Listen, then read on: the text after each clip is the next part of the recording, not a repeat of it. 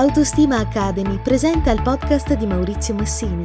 Riflessioni e suggerimenti per stare insieme ed essere felici. Voglio trattare un tema che è quello delle critiche e del giudizio all'interno della vita di coppia e non solo, perché è un tema che distrugge quando non è costruttivo la vita relazionale. Mi viene da chiedermi, ma perché una persona deve continuamente criticare l'operare dell'altro, quello che l'altro fa, quello che l'altro è, soprattutto quello che l'altro è? Per quale ragione stiamo insieme ad una persona se poi quello che facciamo ogni giorno è tentare di distruggerla, tentare di minare la sua autostima, tentare di farla sentire incapace, non bella, non curata, non intelligente, non interessante e tutto quello che volete metterci potete farlo. Qual è la ragione? Non potevate scegliere una persona che vi andasse bene? Forse la questione è che vorreste al vostro fianco una persona perfetta e forse vale la pena ricordarci che nessuno di noi è perfetto e che se volevate una persona perfetta forse vi sarebbe convenuto stare da soli. Ma la cosa importante è che la perfezione che cerchiamo nell'altro in realtà la cerchiamo in noi stessi. Sappiamo di non essere perfetti, sappiamo di avere tanti limiti, ma facciamo tanta fatica ad accettarli e ci troviamo invece a criticare costantemente il nostro compagno, compagna. Come può sentirsi un'altra persona ad essere continuamente minata nella sua autostima, nel proprio valore personale? Come volete che reagisca una persona che si sente costantemente criticata e non apprezzata?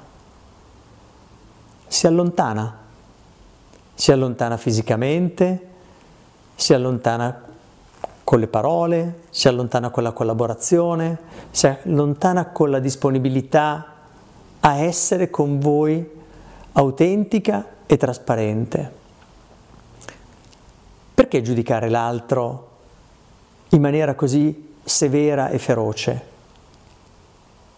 Forse chi guarda questo video è una persona che già si fa delle domande da questo punto di vista, però ognuno di noi ha degli spazi in cui critica l'altro non in maniera costruttiva, quindi non per aiutarlo ad evolvere, ma con un intento ben preciso, quello di gonfiare il proprio ego e tentare di distruggere l'ego dell'altro. Allora stiamo entrando, e qui mi sembra chiaro, non in un rapporto d'amore, ma in un rapporto di potere e la coppia che va avanti per tanto tempo in modo armonico, naturalmente con le sue crisi, con le sue difficoltà, non stiamo parlando di coppie perfette, ma è una coppia che sta insieme per questioni d'amore, per questioni che riguardano le due anime che si sono incontrate e non per determinare chi ha potere e chi gestisce il potere. Qui troviamo argomenti che abbiamo già incontrato, come la possessività, dove è presentissimo il tema del potere, ma anche nella critica, soprattutto quando questa critica non è, ripeto, fatta per far crescere l'altro.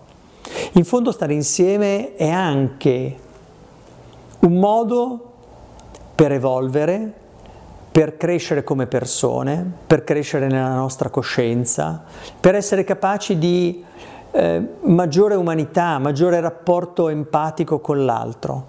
Le critiche sono proprio il contrario di questo atteggiamento. Per far crescere l'altro è necessario certamente far notare che un comportamento che ha avuto può non esserci stato gradito o essere oggettivamente sbagliato, ma stiamo parlando di un comportamento. Quando invece si parla di critiche distruttive, stiamo parlando di persone che tendono a dire sei sempre così, non ne fai mai una giusta, eccetera, eccetera. Quindi è l'attacco alla persona, non è l'attacco o la critica costruttiva di uno specifico comportamento. Quell'accostamento di colori non mi piace. Secondo me sarebbe stato più carino un accostamento diverso, ma non ti vesti sempre con degli accostamenti colori, di colore terribile. Questa è una critica che definisce la persona, non sta parlando di quello specifico comportamento. Fai sempre la pasta scotta, è diverso da dire, ah, oggi la pasta ti è venuta un pochettino più cotta, e magari condirla anche con una battuta ironica e non sarcastica, perché ironia è qualcosa che ci diverte, è qualcosa che può piacere. Sarcasmo è il tentativo di ferire l'altro e qui siamo in linea con l'idea delle critiche e del giudizio che diamo dell'altro.